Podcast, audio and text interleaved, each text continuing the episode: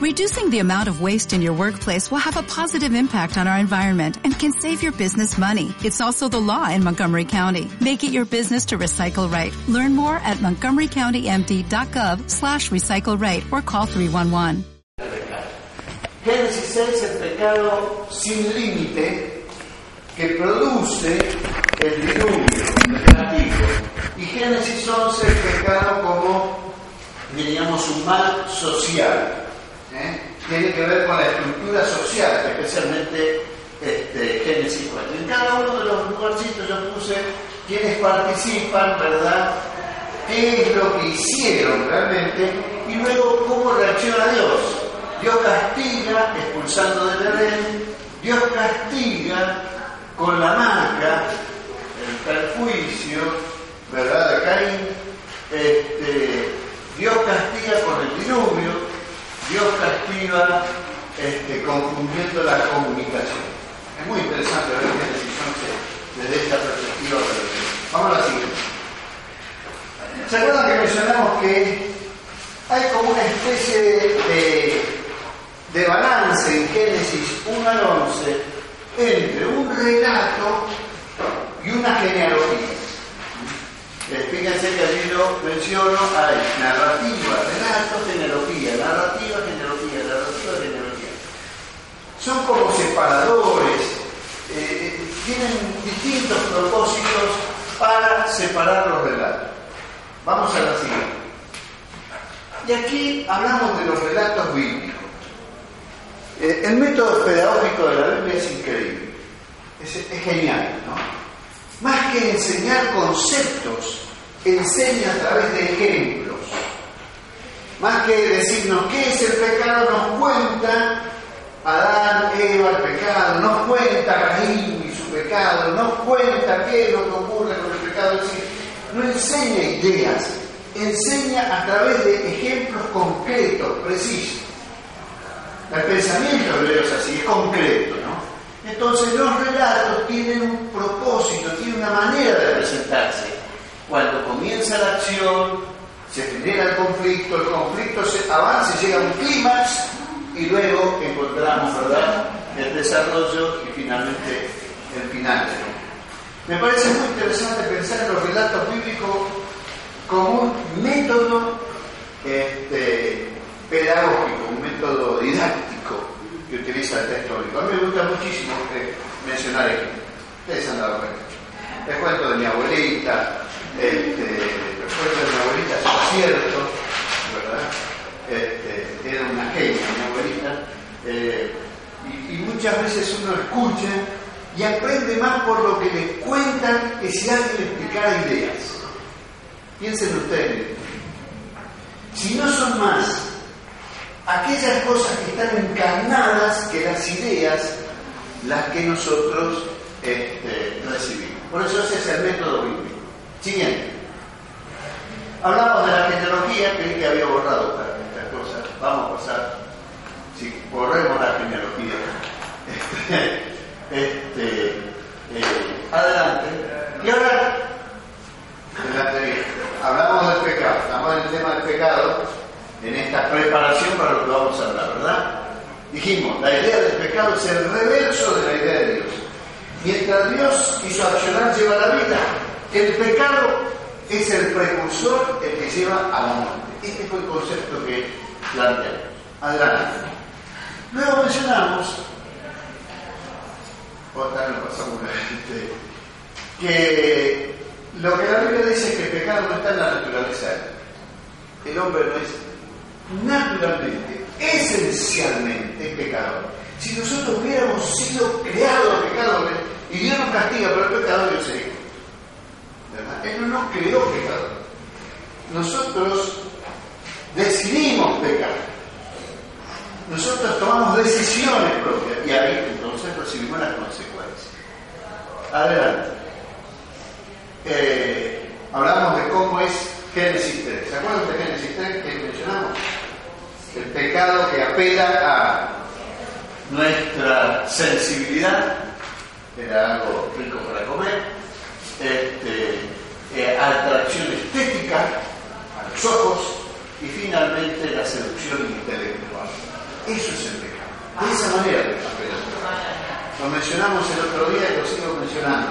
El pecado no se presenta en sus consecuencias, se presenta en el aspecto atractivo, ¿verdad? Ya sea sensible, intelectual, estético, trata de atraernos y justamente allí es donde está su peligro. La siguiente. Yo hablé del vocabulario del pecado, hablé de esto el domingo pasado, ¿no? Terminé con esto. ¿Sí? ¿No terminé con esto? No. Entonces vamos. eh, vuelvo a mencionar. Cuando hablamos del vocabulario del pecado, la terminología bíblica sobre el pecado, gira hay como 14, 15 palabras, pero no vamos a hablar de palabras, vamos a mencionar de las ideas. Gira en términos de tres conceptos. El primer concepto, el pecado como desviación, como errar, como salir de la norma. Este concepto es el más común, el término hebreo principal que se usa es tratar y se, se cita mucho para eso. Y los textos bíblicos que están allí sería interesante, ya que después lo lee en su casa, no, no, sé si tiene tiempo ahora, indican que no necesariamente uno tiene que tener la intención de pecar. Nosotros solemos asociar el concepto de pecado con la intencionalidad. Justamente Levíticos menciona el que peca sin saberlo, peca igual. Peca igual. Ese es un concepto que pasó a la legislación. ¿Sabían ustedes? En legislación, uno hace algo que no sabe que es contra la ley, pero igual es culpable. Y me dice, pero yo no sabía. No, es problema. Usted hizo algo que no debía haber hecho está contra la eh, la inocencia, pretender este, ignorar esa inocencia, no lo este, convierte en inocente. Desviarse, pasar, aun cuando no haya la intención consciente, si yo voy a hacer algo malo, no, no, no, es simplemente no hacerlo bueno. Santiago, que lo mencioné el otro día, es el que lo representa de manera más clara, que sabe lo que es lo bueno y no lo hace, eso es pecado. El segundo idea del pecado la siguiente, es como culpa.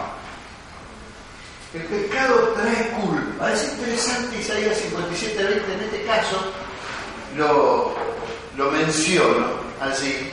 Los malvados, ahí está el término pecado, los pecadores son como el mar agitado que no puede calmarse. Hay algo en él, hay un sentido de culpa que lo lleva adentro. Eh, a veces convivimos con eso nosotros. Muchas veces cuando hacemos algo que no debemos hacer, no estoy hablando de pecado, de estoy hablando de algo que no debemos hacer, nos queda ese sentimiento, ese sentir de que algo no está bien, algo no hemos hecho bien y, y lo llevamos a El pecado tiene un sentido de culpa. Y muchas veces catalizamos esa culpa de distintas maneras. En general echándole la culpa a otro, tratando de encontrar a alguien que pueda ser el receptor de esa culpa, ¿verdad? Es decir, Adán, la mujer, este, la mujer, la serpiente, nosotros buscamos, o, el hombre o la mujer, la mujer o la serpiente, pero alguien, alguien tenemos que tratar de, que eso que nosotros sentimos que hicimos mal, lo reciba. El tercer término que gira en torno al pecado es el pecado como rebelión. Ah, no, no cambié el texto. Suelo copiar las y, y, y, cambio texto, ¿verdad? Este, acá me, me olvidé. El pecado es rebelión. El término ambón, que, o abón, según quien lo pronuncie, que, que línea de judaísmo lo pronuncie, este, significa eso, pervertir, significa torcer, significa usar algo que es correcto para algo incorrecto. Hay una rebelión ahí, es pervertir, hay algo que es torcer que está relacionado con eso. Sigue. Ahora vamos a Génesis 4. ¿Tenemos la Biblia? ¿Quién recuerda algo de lo que dijimos el domingo pasado al introducir el tema de Génesis 4?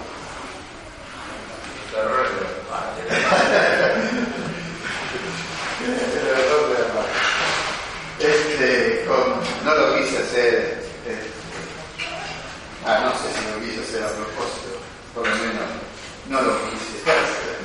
Este, así tenemos el tema de la expansión del pecado. Pasamos a la siguiente. Fíjense que hay una serie de semejanzas entre Génesis 3 y Génesis 4. Génesis 3 se introduce el pecado, Génesis 4 introduce la violencia social. Yo menciono, hay dos tipos de participantes, uno activo y uno pasivo. En Génesis 3 tenemos a la mujer que es más activa y el hombre que es más pasivo, ¿verdad? Aquí tenemos a Caín y Abel el pecado se manifiesta de manera objetiva y externa al hombre.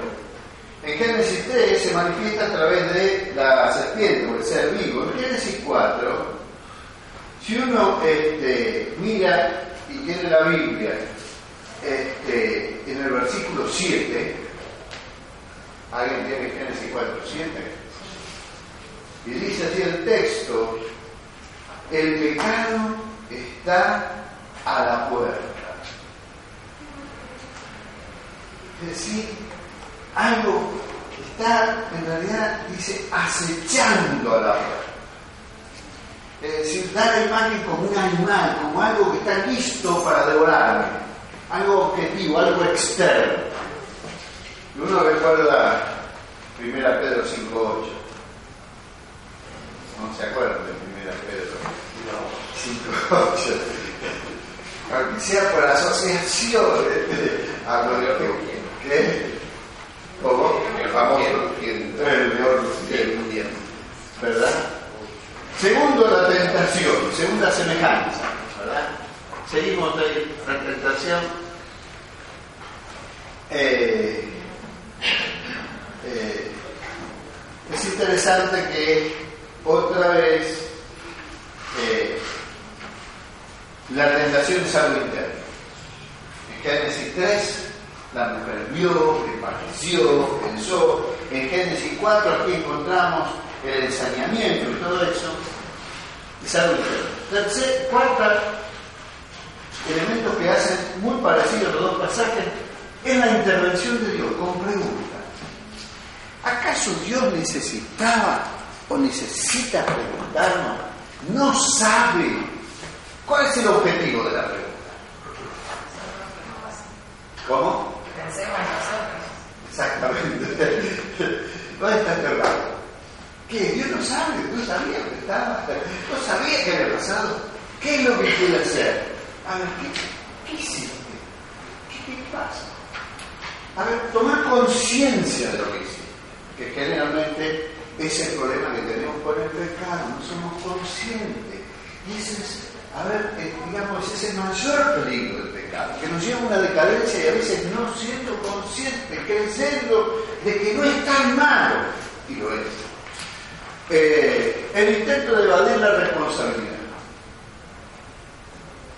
Todos intentamos evadir la responsabilidad. La maldición sobre el pecado y al mismo tiempo la gracia de Dios. Vamos a ver estos, estos temas en relación con el capítulo 4. Vamos a la siguiente. ¿Cuál es la diferencia que hay entre el capítulo 3 y el capítulo 4? Si uno lo lee. En primer lugar, hay una mayor intervención de Dios. En el capítulo 3, en realidad el capítulo 2, Dios le había dado a la mujer o a la pareja, le había dicho, no debe comer de este. En el capítulo 3 no hay una advertencia, pero sí hay una advertencia en el capítulo, el capítulo 4. ¿Por qué te ensañaste? ¿Por qué estás? Es decir, Dios, Dios le, le advierte En segundo lugar, la mentira. Ah, mientras que en el capítulo 3, Adán en realidad delega la responsabilidad, aquí en el capítulo 4, Caín miente descaradamente. ¿Dónde está tu hermano? Soy de mi hermano. Ya es un paso más, ¿verdad? El castigo que es personalizado y la disposición del hombre para escapar del castigo de Dios. Vamos a la siguiente, porque se me va yendo el tiempo. Volvamos acá, Génesis 4. Dos hermanos, Caín y Abel. ¿Qué dijimos la, la semana pasada de los dos hermanos? ¿Qué dijimos? Que se quería más a, a Caín que a Abel, que a Caín nacían pocos y patillos y a Abel Abel nació. nació. Caín llegó el hombre, va y un hombre en la casa. Vuelvo a decir ese concepto, ¿verdad? Como hay un hombre, un hijo, un marido en la casa, ¿verdad? El concepto ahí es, es- es no un hijo, es un, marido, es, ese es el término. ¿Cómo es que hay un hombre ahora? Había un hombre, estaba Adán, decir, ¿qué, qué es lo que pasa? Que cuando aparece Caín, este, parece que ocupa el lugar. Entonces yo hice la reflexión sobre las madres que a veces ponen a los hijos antes que los esposos, este, el, el, el- domingo pasado, no lo estoy diciendo a propósito, también lo digo a propósito. Fui criado por una madre, por una abuela, por una tía, las tres separadas. Y yo era el único varoncito. Y desde chiquito me decían, sos el hombre de la casa. Que la casa de la abuela, la casa de la madre. De los 10, 11 años, cargando esa responsabilidad. Cuando encontré acá dije, ah, esto es pecado. ¿Verdad? La catarsis está. Varón dijo la partida. La parte de atrás, ahí- empieza. Ahí empieza. ahí está. El- los dos hermanos. La ocupación de los dos hermanos. Prestamos poca atención a la ocupación de los dos hermanos. Pero en la antigüedad era una ocupación que creaba conflicto. Pensemos que el que labra la tierra está atado a la tierra. Eh, ¿Es claro eso lo que estamos viendo? ¿Por qué? Y porque nadie tira la semilla al otro día cosecha, es decir, requiere tiempo, requiere cuidado, requiere protección, es decir, la tarea del labrador está muy atada a la tierra. Mientras que la del pastor, al, al criar ganado, criar ovejas o cualquier tipo de ganado que sea que críe, es más bien utilizar el producto de la tierra y una vez que se acaba ir al otro lado, porque si los bichitos se comen todo el pasto, tampoco crecen un día, hay que ir al otro lado y hay que ir, este, está más libre, menos atado. ¿Ok? Hay que ir integrando. Ah, Exactamente, transhumando, toda esa terminología que se usa de, de ir cambiando el lugar. Pero al mismo tiempo, en época y en situaciones donde no había alambrado, era muy común que el ganado invadiera la tierra sembrada. Es decir, los conflictos entre pastores y labradores en la antigüedad vienen desde los orígenes. Había conflicto, ¿verdad? Es decir, los, los labradores solían echar a los pastores de sus, de sus confines con una cierta lógica. No, porque los bichos se van a comer nuestro, nuestro sembrado. Es decir, yo me rompo el lomo, este, literalmente, para sembrar, porque ahí no había tanta maquinaria como hoy, y viene el bichito ese, en dos minutos me muerde y se acabó la historia de meses de trabajo. este. Entonces, había conflicto. Cuando hablamos de las ocupaciones, el texto lo menciona casi como al pasar, uno era labrador, el otro era pastor, y nosotros lo único que pensamos demasiadas veces cuando leemos esto es que uno trajo este, lechuga media, media, media este, ¿cómo, se, cómo se dice? No, está media, media ¿Cómo? Media marchita, media pasadita, y el otro trajo una ovejita linda, entonces lo vemos de esa perspectiva. No es esa la perspectiva. La perspectiva es que hay, hay un conflicto en sí entre ellos dos. Obviamente los dos tenían relación con Dios. Los dos vienen a traer el. No es uno, el bueno y el otro el malo. En realidad, después vemos que hay uno bueno y uno malo. Pero los dos tienen una relación con Dios y los dos quieren agradecer a Dios. Y así comienza el tema del dilema de Caín. Una de las cosas que yo les menciono a todos los que leen la Biblia es que presten atención a la ofrenda. Dice el texto bíblico, no digo yo, dice el texto bíblico. Miró Jehová con agrado a Abel y la ofrenda. Y luego dice el texto bíblico, no miró con agrado, no es que no rechazó, que rechazó, sino que no tuvo la misma mirada a Caín y la ofrenda. No es la ofrenda, es la actitud, no es la ofrenda, es lo que Abel como persona estaba trayendo, no el objeto que traía lo que Caín como persona. Por eso el texto es muy claro. Lo mira a él al venir a ofrendar. Y lo mira al otro también al venir a ofrendar. Y en esa comparación entre las dos actitudes, la de Abel y la de Caín, hay uno que es mirada con mayor. Y eso es lo que está ocurriendo. Yo presento allí el dilema de Caín. ¿Cuál es el dilema de Caín? Lea, eh, tiene otra versión que no sea la mía, la Reina Valera, la nueva versión internacional. Dios habla hoy. Dios no quiera, si alguien tiene lenguaje actual, la cual va a hacer. Sí, este, 5 al 7.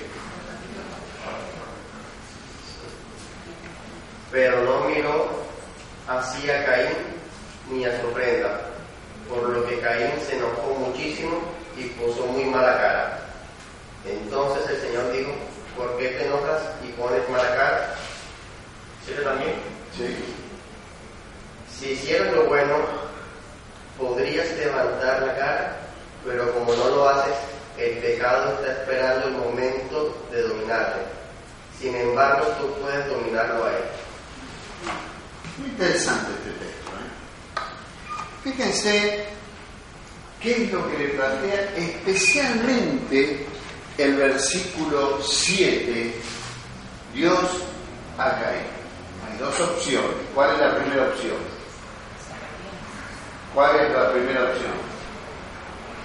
Hace. Que hace el bien. ¿Cuál es la segunda opción? No es si hace mal,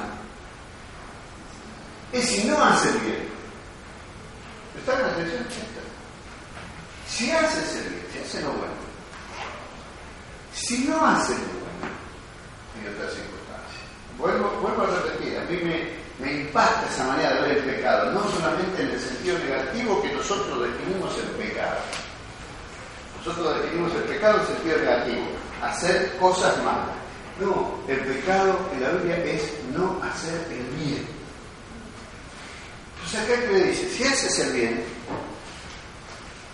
vas a poder andar con la cabeza en alta, con la frente en alta, no hay nada de qué avergonzarse. Ahora, si no haces el bien,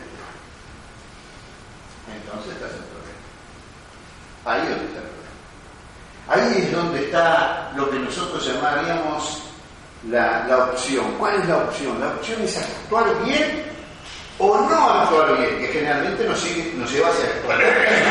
La consecuencia de no actuar bien nos lleva hacia actuar mal. Pero la opción es hacer el bien. Ese es el desafío, es positivo.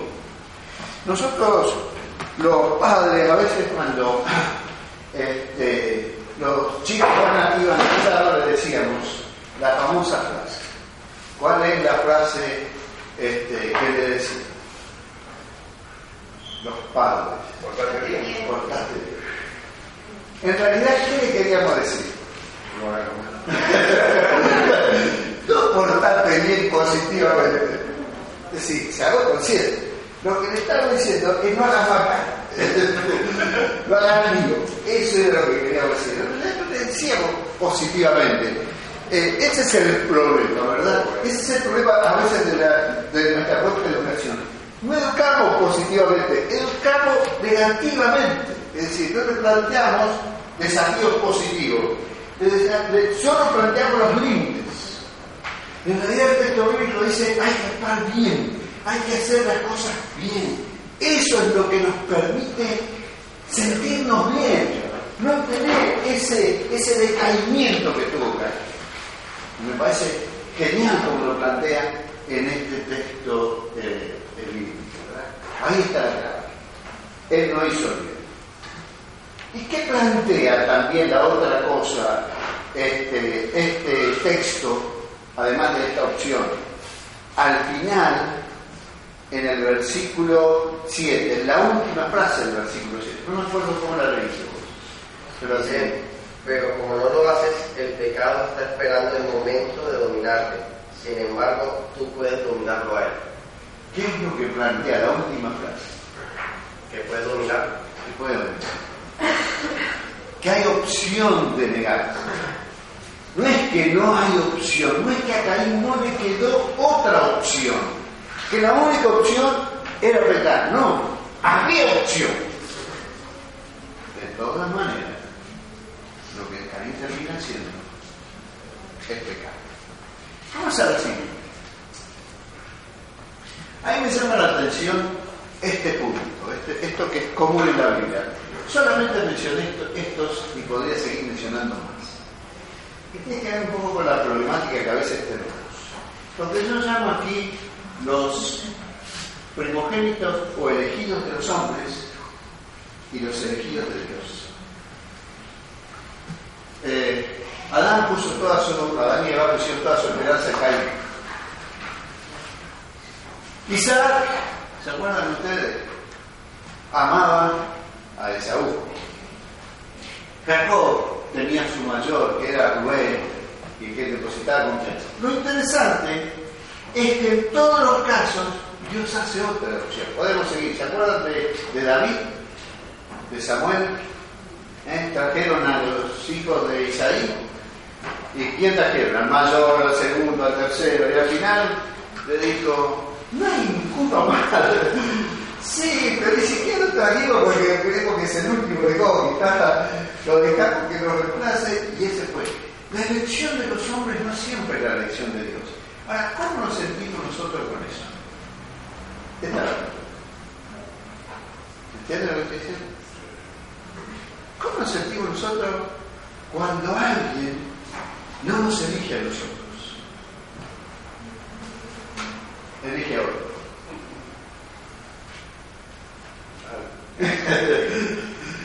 ¿Cómo se sentía Caín? ¿Les ha pasado alguna vez eso?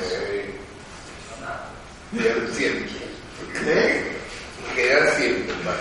Suele ocurrir. Suele ocurrir.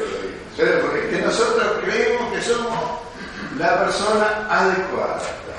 A veces hasta nos hacen creer como Eva, ¿verdad? Diciendo, este es un, es un hombre, ahora sí la cosa va a cambiar, porque ahora vino este Caín y la cosa va. Este, y cuando Dios mira con más agrado a otro, o las circunstancias hace que otro ocupe el lugar que nosotros creíamos merecer, que creíamos nosotros, creíamos, a veces uno va a decir, los demás nos hacen creer el caso de Saúl, caso de Caín, y podemos seguir, la lista podría ser más amplia, ¿no? Este, ¿Cómo nos sentimos frente a eso? El, el ensañamiento, la bronca de Caín es una bronca humana. ¿Cómo trabajar con que alguien nos rechaza? ¿Cómo trabajar con no ser aquella persona que nosotros imaginábamos que debíamos ser? Es difícil trabajar con eso. ¿eh? Es difícil. Yo recuerdo a un personaje bíblico, Samuel. ¿Se acuerdan al final de su vida? El pueblo pide un rey. ¿Y qué es lo que siente Samuel? Que lo rechazaron él. Y entonces reúne a la gente y le dice, dígame acá si hay alguno a quien le robé algo, que quede con algo. Estaba tratando de defenderse y de verdad dijeron, no, sos un tipo genial, pero qué otra cosa. y seguía luchando con ese sentimiento de rechazo. ¿Qué difícil que es manejar a los detalles. Sentirse un paria, sentirse alguien que los demás no quieren, pensando uno, yo soy la persona, ¿verdad? Adecuada como Samuel, lo hice todo bien, no le saqué nada a nadie, sin embargo, acá estoy. Qué difícil debe ser para Caín, que le dio manija a la mamá, el papá le dio su trabajo. De pronto sentir que no era el elegido por Dios. Imagínense, siéntanse, ese, sientan esa emoción que él estaba así. Y lo ve al otro contento encima, ¿verdad? Oh, me dijo, qué, qué difícil. No es fácil eso. Vamos a la siguiente. Ahí está. Se ensañó. El término leo es furor. Furor. Y vio, le agarró bronca. Ver que el otro estaba contento. Y él, que creía merecer ese honor, lo estaba, este, estaba en segundo plano, le agarra ese furor, esa bronca. Decae su semblante. Es, es sinónimo de enfermarse. ¿Verdad? Este, y finalmente, Él no domina el pecado, vos te vas a enseñorear sobre él. Allá, dominarlo, Él no lo domina. ¿Qué es lo que ocurre? Capítulo 4, versículo 8. ¿Qué es lo que ocurre? Si yo le pregunto a ustedes, sin leer la Biblia, nadie lee la Biblia, ¿qué pasó? ¿Qué me contesta alguno de ustedes? Caí mató a ver, ahí. Digamos que es una frase muy buena, pero vamos a dar un poquito más de, de contenido. ¿Qué pasó? Salió a cargar. Sí, no, no, no. Tuvo envidia, se enojó, ¿Pero qué ocurrió? ¿Cómo lo mató? Con Si no qué elemento, sino en qué circunstancias. Estaban solos. ¿Qué? Estaban solos, apartados. Sí. A ver, vamos a leer el versículo Lo 8. extrañé. Parece que no tenemos claro cómo lo Puede, puede ser un ataque de celos también, ¿no? Vamos a ver el versículo 8. Muy bien. Alguien que lo lea nuestra vieja y querida Reina Valera, la Biblia común. Y luego, después tenés nueva versión internacional. Luego lo voy a escuchar nueva versión internacional. Alguien que lo lea la vieja y querida Reina Valera. Y dijo Caín a su hermano Abel, salgamos al campo, y aconteció que estando ellos en el campo, Caín se levantó contra su hermano Abel y lo mató. ¿Qué parece indicar la primera frase del versículo 8? Encima de las- ¿Cómo? Una trampa. Si tuviera un abogado nos diría premeditación. ¿Eh? Este, Ahora, ¿qué dice la nueva versión internacional? Eh, no, esta es. Vale. Sí, ahora la veo. Eh, No, día. Nadie tiene nueva versión internacional. Ah, Caín habló con su hermano Abel mientras estaban en el campo. Caín atacó a su hermano y lo mató. ¿Cuál es la diferencia entre una versión y otra? Repito la invitación, la Falta de. La invitación. Ponemos la siguiente. Ahí viene el asunto. Vamos, vamos a la siguiente, a ver si está actualmente lo que dice. Pero será posible, parece que se me fue el cuadrito. Una más, a ver. Ahí está.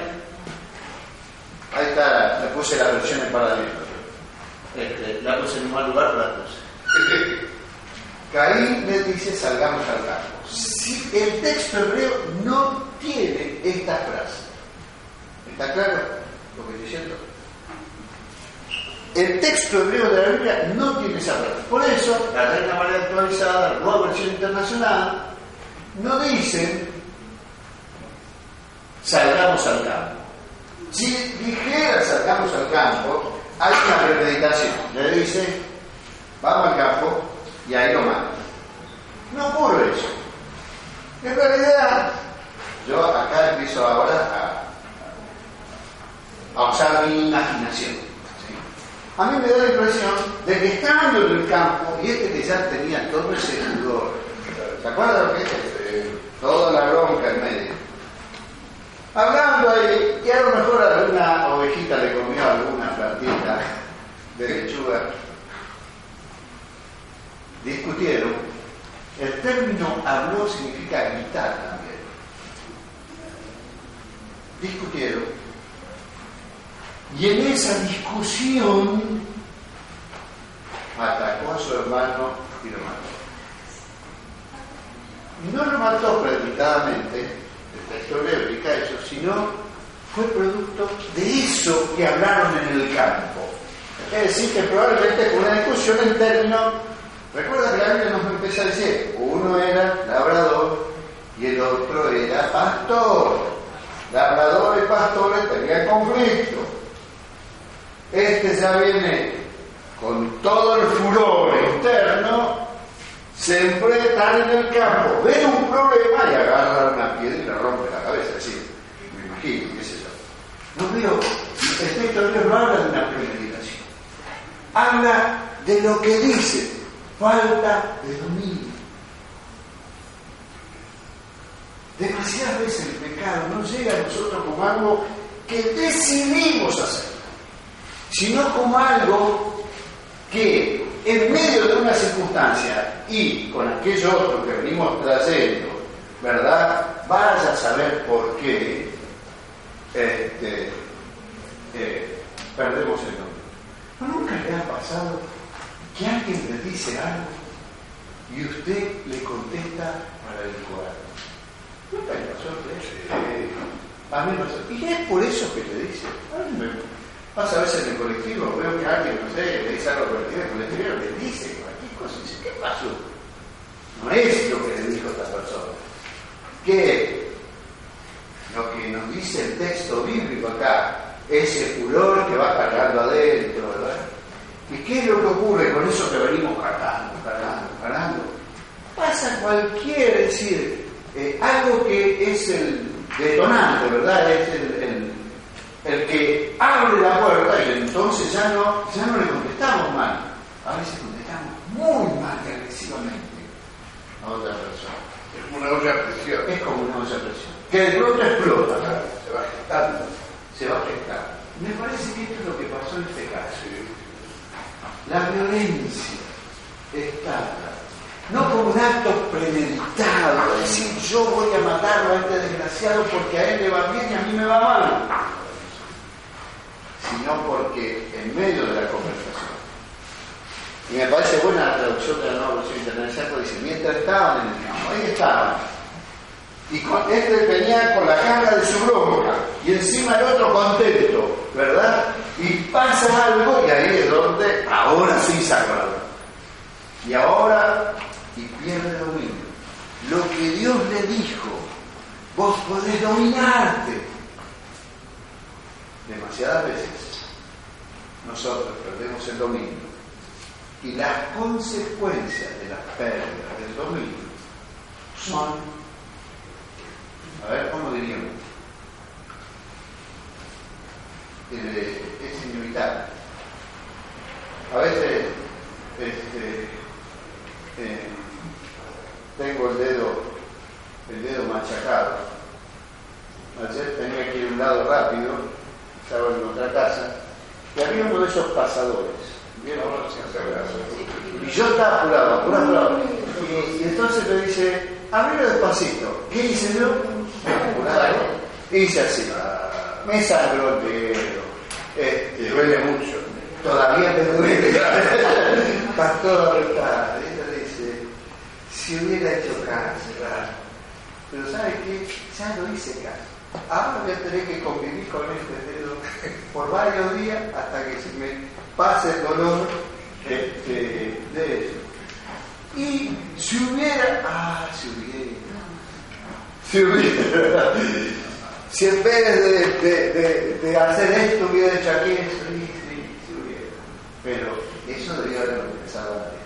Demasiadas veces nos vemos arrastrados hay cosas que nos cargan, que nos llevan y de pronto tomamos decisiones. Y es las consecuencias de esas decisiones las tenemos que pagar. Ayer me, me llamaron a la noche, ayer cumpleaños mi hija y mi nieta. Estaba ahí en el cumpleaños y me llama un familiar de otro familiar, un muchacho joven, que murió en un accidente de. Yo pensé, me llama para que vaya a verlo. No, ya murió ya temprano, nada más para avisarme. No entendí bien para que avisarme, solo para complicarme el día, ¿no? Dice, te aviso este, para que hagas algo. y me dice, yo no entiendo cómo Dios permite, realidad lo que eh, decir, ¿sabes? Yo no entiendo cómo Dios permite, porque Él, digo, pero un poquito, ¿no? Sí, porque este, anda, Él solía andar rápido en moto, pero ¿a vos te parece que puede morir? ¿Cómo Dios permite? No, escuchá, nada, si este andaba en moto rápido.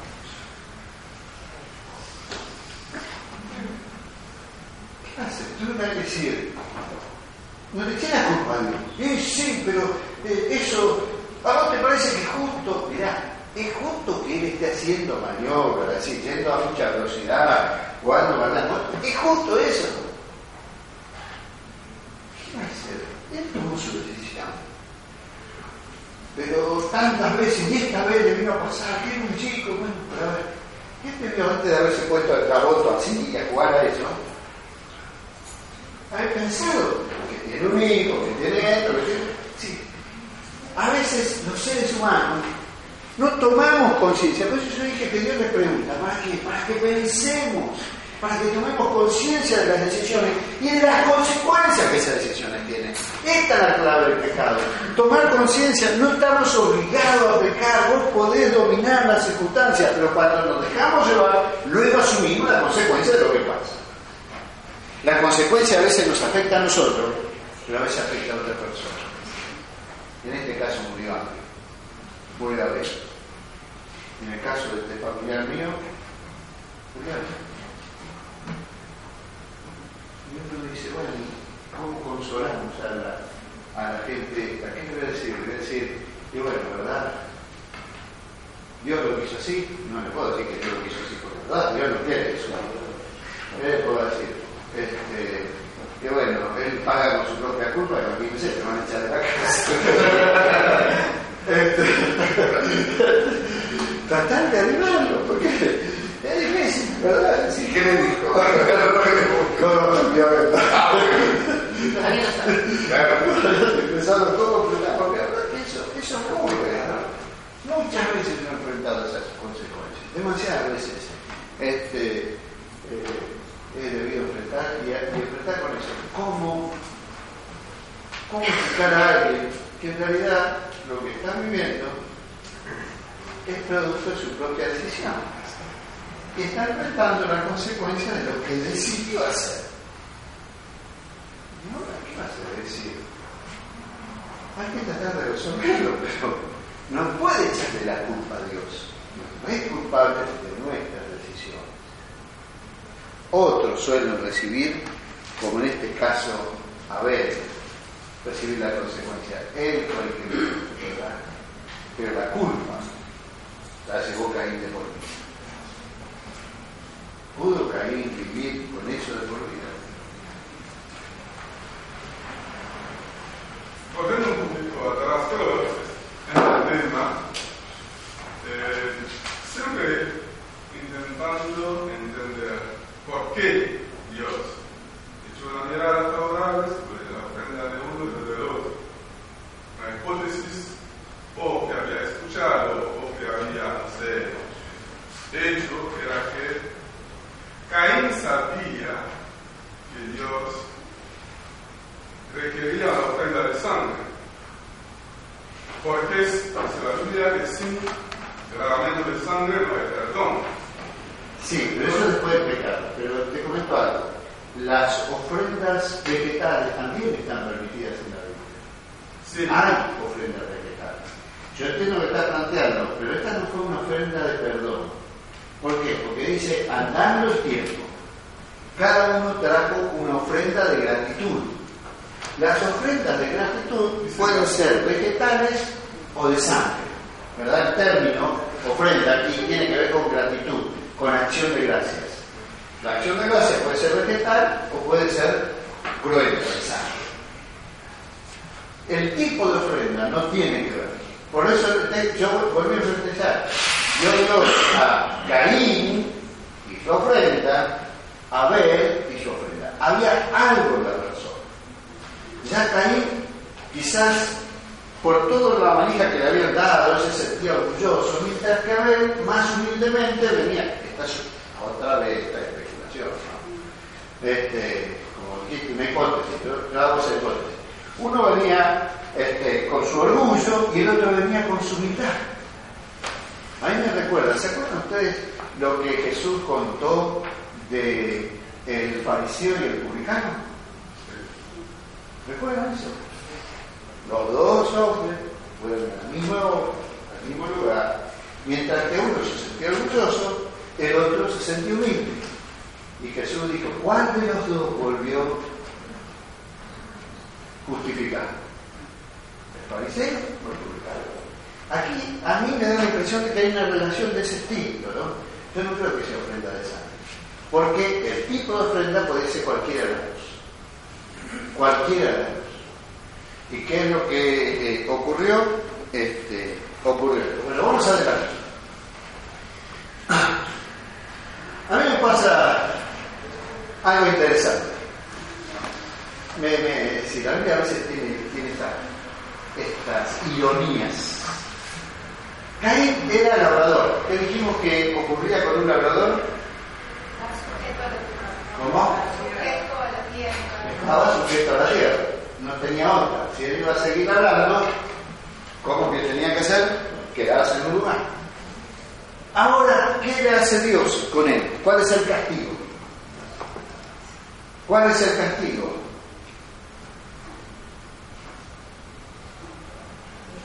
Versículo 14. ¿Cuál es el castigo? de la tierra. Lo echa de la tierra, pero ¿cómo? ¿Qué le dice? ¿Qué será? Errante, y extranjero. Es decir, el que no fue acostumbrado a estar en la tierra, ahora pierde eso que era su estilo de vida. Mientras que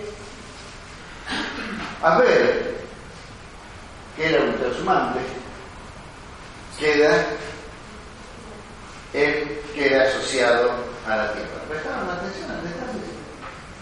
Uno, que era este, un hombre que le gustaba estar en la tierra, de pronto se convierte en errante y extranjero.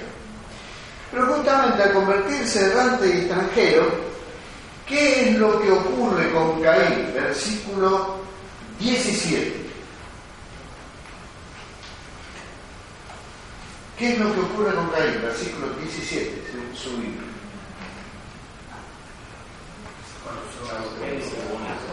Edificó una ciudad. Edificó una ciudad. Es interesante. El que fue condenado a ser errante y extranjero edifica una ciudad. Edifica una ciudad. La verdad que la Biblia no tiene buena opinión de la ciudad. Yo soy rata de ciudad. Nací en Buenos Aires, me crié toda mi vida con el capital o en el grado. Soy rata de ciudad, esto es así, estoy acostumbrado. Sueño este, cuando veo los paisajes, la televisión, un lago, una cabaña metido. Ahí me gustaría vivir. Y este, varios me dicen que a mí lo que me gusta es la idea. la idea de estar ahí este, al lado de un lago, ir a pescar, este, que cosa que me encanta, es la idea. Oh, vas ahí te morís, porque sos un rata. A los dos días. Sueño algún día ir. Sueño. Este, ya te me voy a preparar. Igual alguna vez puedo pasar tiempo. Pero esta no tiene buena opinión de la ciudad. De hecho, en general la ciudad está asociada con el pecado, está asociada con, con acciones, con acciones malas. Y acá parece que el autor dice, ¿cuál es el origen de la ciudad? El origen de la ciudad está con alguien que con la marca del pecado y la culpa del pecado, y para dejar de ser errante y extranjero, se, se, se pone en un lugar, edifica una ciudad para estar junto, porque no puede estar junto. Hay un sentido interesante aquí en este concepto que plantea el texto, ¿verdad? Hay algo en la ciudad donde somos extranjeros, aunque vivimos juntos. ¿O no? 72 personas viven en mi edificio. No, perdón, 72 personas. 72 departamentos hay en edificio. De los cuales conozco por nombre solamente a tres. Porque los invité, hice una invitación para que vengan a mi casa un día y vinieron tres. Eso es lo que yo conozco. A los demás los conozco algunos de haberlos visto y esta persona cuando tengo que entrar me los dejo entrar y me dice yo vivo en este edificio y la verdad no sé debe ser a veces debe ser. Este, van en un piso. Somos un montón de vivimos juntos un montón de desconocidos. Es interesante ¿no? a mí siempre me dio vuelta la, idea. Yo vivía en un barrio, en una casa, donde mis vecinos me venían a buscar. Cuando murió el vecino al lado, la esposa vino a las 2 de la mañana a llamarme con los hijos, que eran grandes, a ver si los podíamos ayudar y fuimos a ayudarlo a buscar lugar. Este, un hombre que nos saludaba todos los días a la puerta, no conocíamos el nombre, hace como meses que no lo veo, y pregunté, ¿y este hombre? dice, ah, no, no sabe, padeció. ¿Cuándo? Hace como dos meses el mismo edificio que vivo yo. No había ningún cartel, es decir, vivimos juntos un montón de gente que no se conoce, ni sabe lo que pasa. Tengo ganas de ir a ver al vecino al lado y preguntar si tiene problemas matrimoniales porque lo escucho gritar. Decirle, ¿qué te pasa? No, aquí abajo, esa de abajo, de al lado. Este, es la banda de ese tipo, se llama la señora eh, un día va a escuchar, vamos a escuchar ruido de la policía. Vivimos gente que no, no, no tenemos relación. Caín huye con la marca, sabiendo que los demás iban a tener alcance. Sin embargo, construye una ciudad para en la ciudad ocultarse de la culpa que llevaba en sí mismo.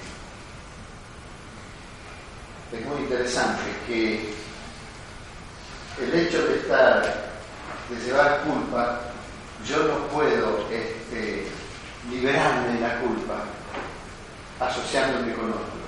Tengo yo que enfrentar mi propia culpa con Dios. Entonces voy a poder relacionarme bien con otro en su mala relación con su hermano, él terminó haciendo, cometiendo un crimen. Y eso lo llevó a, buscar a otros para, para, estar con ellos, pero sigue teniendo la culpa. Solamente en su relación con Dios, él hubiera superado esa culpa. Vamos adelante, vamos a introducirnos este, al siguiente. Adelante, adelante. Bueno, yo tenía un, minuto. Ustedes pueden ver acá que habla de la cultura, ¿no? En el final del capítulo 4. Veanlo después, este, eh, porque es muy interesante lo que habla de la cultura. Este capítulo no es el Génesis 6. Vamos a, a, hacer lo que hicimos el domingo pasado, dejar una espinita, a ver si esa espinita los, los incentiva la promoción. A la, exactamente, la promoción. Así eso hace nada, ¿no? Claro. Yo no, yo, yo no, no, soy tan. Es fundamental para que efectivamente se atrapen. No, bueno, ¿eh? Capítulo 6, versículos, vamos a leer 1 al 4. ¿Usted tiene Dios habla hoy, hermano? Me dijo. Sí. Léalo fuerte. La que tiene nueva versión internacional. Léalo fuerte. Lo demás seguimos con la Reina Valera viendo la diferencia. Dice, cuando los hombres comenzaron a poblar la tierra y tuvieron hijas, los hijos de Dios vieron que estas mujeres eran, hermosas. Entonces escogieron entre todas ellas y se casaron con lo que quisieron. Pero el Señor dijo, no voy a dejar que el hombre viva para siempre, porque él no es más que carne, así que vivirá solamente 120 años. Los gigantes aparecieron en la tierra cuando los hijos de Dios se unieron con las hijas de los hombres para tener hijos con ellas. Y también después, ellos fueron los famosos héroes de los tiempos antiguos. El Señor vio que era ahí no. Ellos fueron los famosos héroes de los tiempos antiguos. ¿Qué dice la nueva versión internacional? Cuando los seres humanos comenzaron a multiplicarse sobre la tierra y tuvieron hijas, los hijos de Dios vieron que las hijas de los seres humanos eran hermosas. Entonces tomaron como mujeres a todas las que desearon. Pero el Señor dijo, mi espíritu no permanecerá en el ser humano para siempre, porque no es más que un simple mortal. Por eso vivirá solamente 120 años. Al unirse los hijos de Dios con las hijas de los seres humanos y tener hijos con ellas, nacieron gigantes, que fueron los famosos héroes de antaño. A partir de entonces hubo gigantes en la tierra. ¿Cuáles son los problemas que uno lee aquí en Génesis? Yo lo menciono aquí en Primero, ¿quiénes son los hijos de Dios? Que estas dos versiones, que son distintas de la nuestra, las dos dicen hijos de Dios. Fíjense, para las hijas de los hombres, dicen mujeres, ¿vieron? Es decir, usa otra terminología. El problema es qué significa esa frase hebrea es literalmente venegro. ¿Quiénes son estas personas? ¿Qué significa? ¿A qué se refiere esto? Segundo, ¿qué significa la frase no contenderá más mi espíritu con ellos y serán sus días 120 años? ¿Quiénes son los gigantes? Y luego, si viéramos el versículo 5, que yo no anoté aquí, este, no, el versículo sabes que es el arrepentimiento de Dios. Y este texto es para mirarlo con más detenimiento. Pero vamos con la primera parte. Vamos con la primera pregunta. ¿Quiénes son para ustedes los hijos de Dios? Pues no sé, para mí, como yo siempre lo he mirado, es el linaje de, que quedó de, del tercer hijo de, de Adán, el Set. Los setitas. ¿Y por qué ustedes lo miran? Pues, no sé, Dios había visto como agrada y creció bien y tuvo su descendencia, entonces me imagino. Entonces, aquí. ¿Alguien te lo dijo? No, A mí alguien me dijo que eran los ángeles. ¿Cómo? Ángeles. Ángeles. ¿Y por qué pensás que pueden ser los ángeles? Alguien te lo dijo. Vos sos más directa a decir. Alguien me lo dijo. ¿Alguien más tiene una idea? descendientes de Abel. Bueno, pero a ver, parece morir sin hijos. Sería casi lo mismo que él. Este, parece morir, no hay, no hay ninguna diferencia. Parece morir sin hijos. Sería como ser que viene a reemplazar a Abel, ¿verdad? Algo parecido. Alguien le, alguien le dijo los, los ángeles, ¿alguien no está de acuerdo con eso de que fueron los ángeles? ¿Por qué? son dos seres totalmente diferentes. Pero hay ángeles que se manifestaron como hombres cuando entraron a esa tierra de Bodovis. En, como Abraham, sí, cuando fueron a Mesopotamia.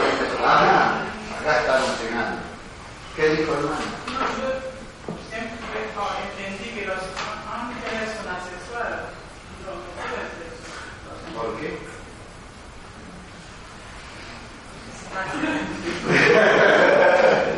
Dice Biblia.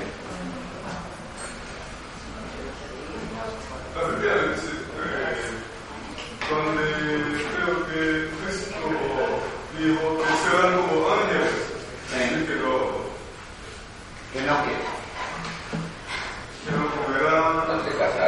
No se casará.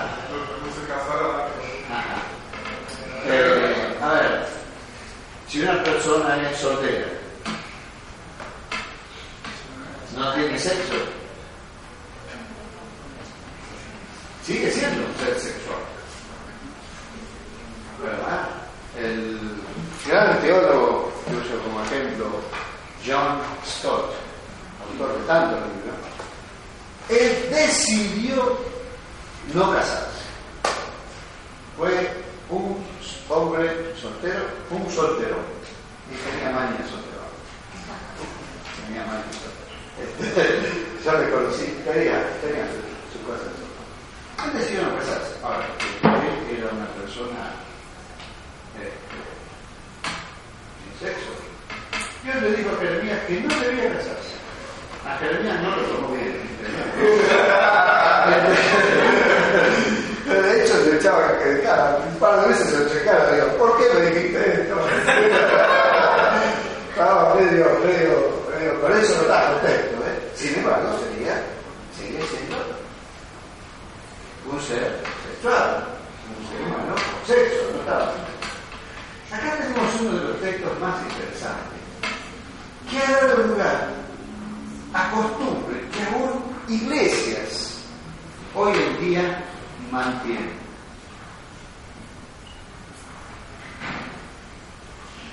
compartir, porque Ajá, bueno, como era la producción, llegaste eso. Entonces, entonces, es el domingo que viene. A las 10 menos cuarto, no es ahora.